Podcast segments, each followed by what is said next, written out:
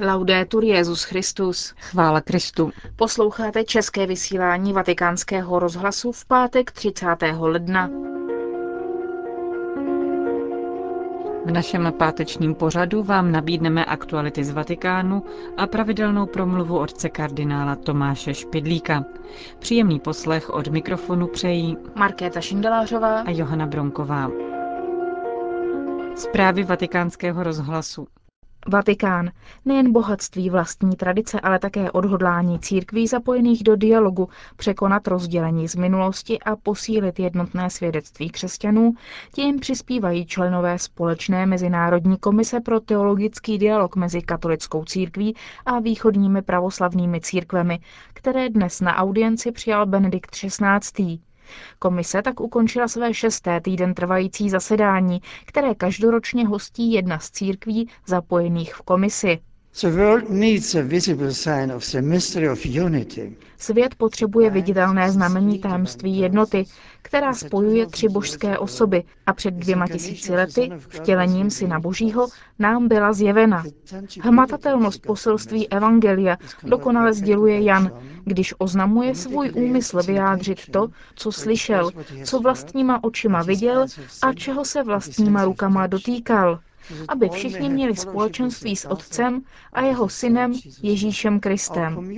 Naše společenství skrze milost Ducha Svatého, který sjednocuje Otce a Syna, má znatelný rozměr v církvi, těle Kristově, plností toho, který všechno přivádí k naplnění. A my všichni máme povinnost pracovat na zjevení tohoto podstatného rozměru církve světu. of that essential dimension of the church to the world řekl Benedikt XVI. členům společné Mezinárodní komise pro teologický dialog mezi katolickou církví a východními pravoslavnými církvemi a připomněl také svatého Pavla, kterého označil za velkého obránce a teologa jednoty církve. Vatikán. Ve Vatikánu byl dnes představen katalog hebrejských rukopisů uložených ve vatikánské knihovně. Zahrnuje všech zhruba 800 položek hebrejského písemnictví z 11 rukopisných fondů knihovny od 9. století po dnešní dobu. Na prezentaci vystoupil kardinál Rafaele Farina, archivář a bibliotékář svaté církve římské, velvyslanec Izraele u svatého stolce Mordechaj Lévy a editor svazku, izraelský badatel Benjamin Richler. U našeho mikrofonu je prefekt vatikánské knihovny Monsignor Cesare Pazini. Jde o první katalog těchto rukopisů vatikánské knihovny od doby Giuseppe Simonia a Semányho, tedy od 18. století. Kromě toho je opravdu kompletní, zahrnuje 800 signatur, 800 rukopisných svazků, za jeho publikací je ohromná badatelská práce, na níž se podílela řada lidí téměř celých deset let. Významné je také to, že je výsledkem spolupráce mezi Vatikánskou knihovnou a Institutem pro mikrofilmy židovských rukopisů Národní knihovny a Univerzity v Jeruzalémě, který schromažďuje mikrofilmy židovských rukopisů z celého světa. S potěšením mohu konstatovat, že šlo o spolupráci po všech stránkách vynikající Jsou mezi hebrejskými rukopisy ze sbírek vatikánské knihovny nějaké, které stojí za zmínku?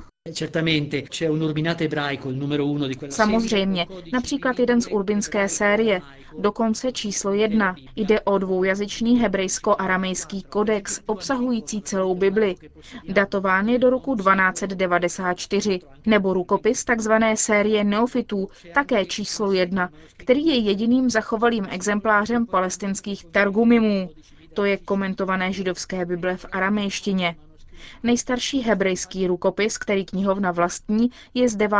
století a je zároveň nejstarším známým Sifra, to je Midraš Klevitiku, to znamená výklad třetí knihy Mojžíšovi. Kromě toho bych chtěl připomenout italské biblické manuskripty ze 13. až 15. století, které se dostaly také na výstavu v Jeruzalémě v roce 2005. Jejich zvláštnost je to, že vznikaly ve spolupráci s italskými židy. Takže například rukopis uspořádal žid, ale autorem kopií a výzdobou už byl křesťan. Chtělo by se tedy říci, spolupracovali daleko dříve než my, což bychom si vůbec nepřipouštěli, ale jak dobré výsledky z této spolupráce vzešly. Quanti esiti positivi vengono da queste collaborazioni. Říká k prezentaci katalogu hebrejských rukopisů ze sbírek Vatikánské knihovny její prefekt, monsignor Cesare Pazini.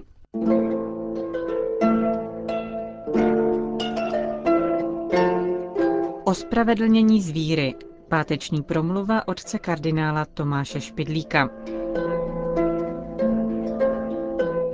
Kolikrát mluví svatý Pavel o víře? Když jsme tedy ospravedlnění z víry, máme pokoj s Bohem skrze našeho Pána Ježíše Krista, neboť skrze něho vírou získali jsme přístup k milosti. V ní stojíme a chlubíme se, že dosáhneme slávy Boží. Navazuje vícekrát na to, co už před ním řekli proroci. Když například Abakuk říká, že bude spravedlivý žít pro svou věrnost pánu, Pavlově listu k Galackým se dočteme, že spravedlivý bude živ z víry. A když v listě Římanům se praví, že ti, co nežili z víry, narazili na kámen úrazu, to se mohlo inspirovat Izajášem, kde se dočteme, že ti, co věří, položili kámen osvědčený, úhelný a drahý, základ nejpevnější. Proroci se opravdu často vraceli ke kázání, že nás z temnoty hříchů mohou osvobodit jenom přísliby Boží, s vírou v ně se stal Abraham otcem všech věřících. Odvolává se proto i na Pavel. Pohleďte na Abrahama. Uvěřil v Bohu a bylo mu to počítáno za spravedlnost.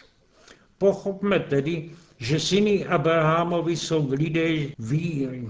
Přesto však pochopil apoštol, že je ve víře pokrok od zákona starého k novému. Na počátku mluvil jako proroci o slibech, které se splní až v budoucnu. V listu k Římanu se vidí, jak spravedlnost Boží se stupuje na lidstvo už nyní. Už nyní očistí srdce těch, kdo v něj uvěřili. Musíme si ovšem osvětlit, co se slovem víra rozumí. V diskusích s protestanty se často opakovalo tvrzení, že pro katolíky víra znamená souhrn pravd pozbíraných do katechismu, zatímco pro protestanty se vírou rozumí osobní důvěra v osobu Krista.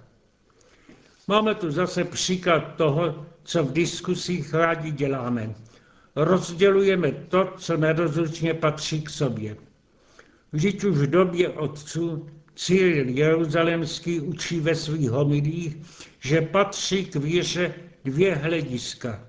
Důvěra k osobě a hned na to přijetí nauky, kterou ta osoba učí. Jak se k tomu staví svatý Pavel? Nerozděluje obojí postoj, ale užívá dvou výrazů. Dá se říci, že termínem víra převážně označuje hlízko důvěry v Boha, v Krista.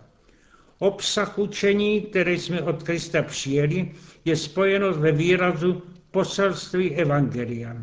Protože je výraz, výraz osobní důvěry, vždy ji přijímáme s bázní a třesením, ale současně i s velkou nadějí a radostně. Opírá se tu o lásku Boží, která se zjevila v Ježíši Kristu a proto neskáme. Přichází k nám osvícením Ducha Svatého, nepotřebují tedy pohané procházet přípravou, kterou dostali předtím židé obřízka a židovský zákon.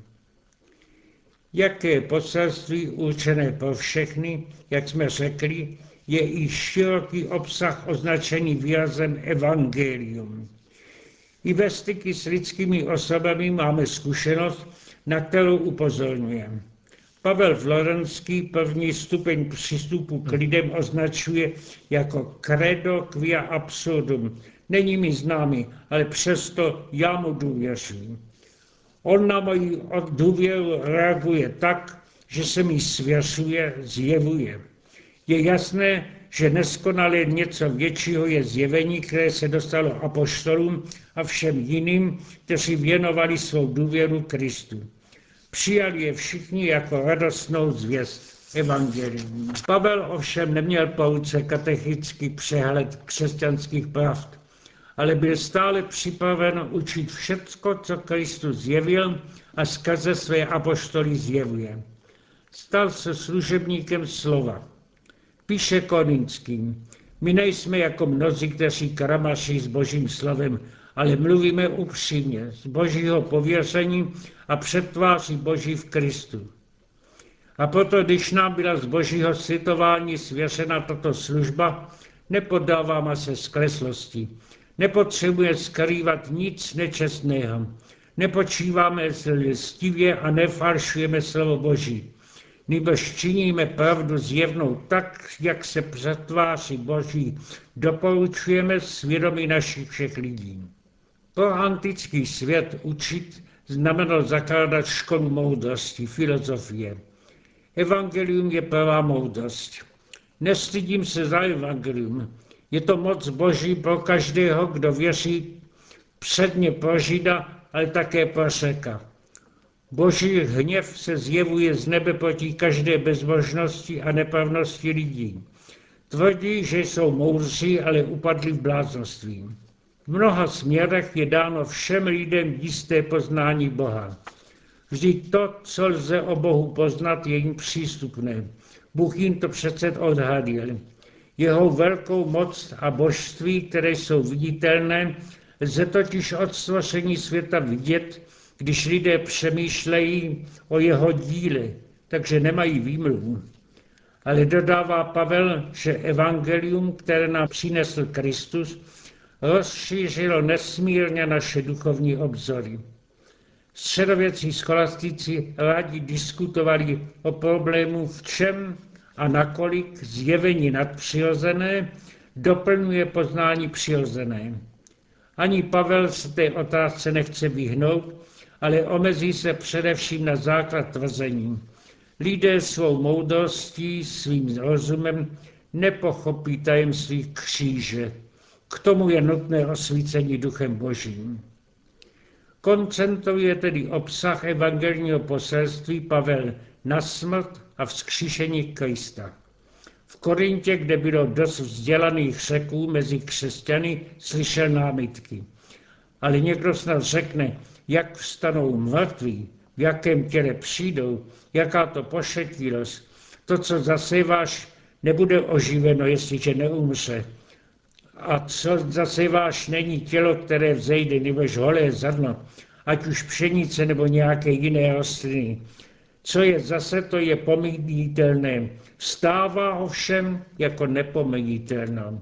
Co je zase to v poníženosti, vstává ve slávě. Smrt je pohlcena, ale Bůh zvítězil. Není divu, že kázání Evangelia pro řecké posluchače Pavel soustředil na pravdu vzkříšení. Když na problém smrti žádná z jejich filozofií nedávala odpověď. Když však mluvil k Židům, stále se vrací k Abrahamovi. Evangelium je naplnění slibu, které proroci národa byly dáno a kterým on uvěřil. Židovský národ dosáhne své dokonalosti a svého poslání přijetím Evangelii Kristova. Tyto dvě základní pravdy jsou pro svět tak potřebné, že Pavel rád snáší všechny potíže a je ochoten jí obětovat život, aby je svět přijal. Běda mě, kdybych nekázal. Jestliže jsem byl povolán, plním i svěřený úkol. Za čtyři mohu čekat odměnu? Za to, že přináším evangelium zadarmo, že jsem se vzdal práva, kterou mám jako kazatel evangelia, jsem svoboden od všech, ale učinil jsem se sluhou všech, abych mnohé získal.